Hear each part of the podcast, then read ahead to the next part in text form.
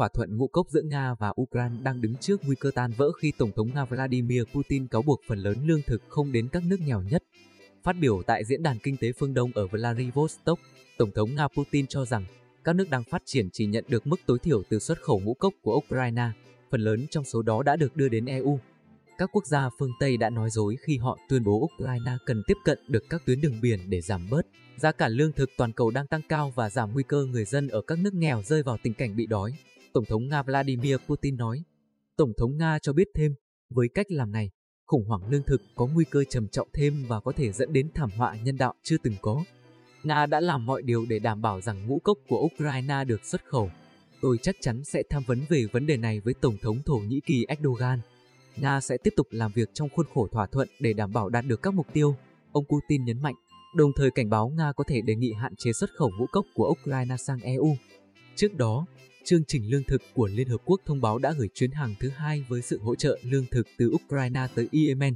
Con tàu này chở khoảng 37.000 tấn lúa mì. Tuy nhiên, ông Putin nói rằng cho đến nay, trong tổng số hơn 80 tàu rời Ukraine thì chỉ có hai tàu đến các nước đang phát triển. Đại sứ Nga tại Liên Hợp Quốc Vasily Nebenzia cũng lên tiếng cáo buộc, chưa có bất cứ tàu Nga nào có thể đưa ngũ cốc Nga ra khỏi các cảng của Nga đi xuất khẩu.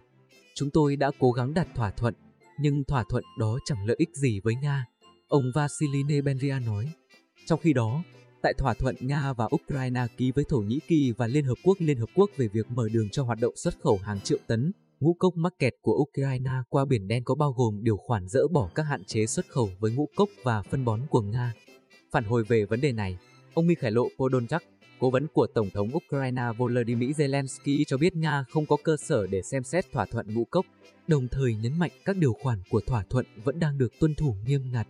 Tôi tin rằng những tuyên bố thiếu căn cứ như vậy cho thấy họ đang nỗ lực tạo ra những ý kiến tranh cãi mới để tác động đến dư luận toàn cầu và trên hết là gây áp lực lên Liên Hợp Quốc, ông Podolyak nói.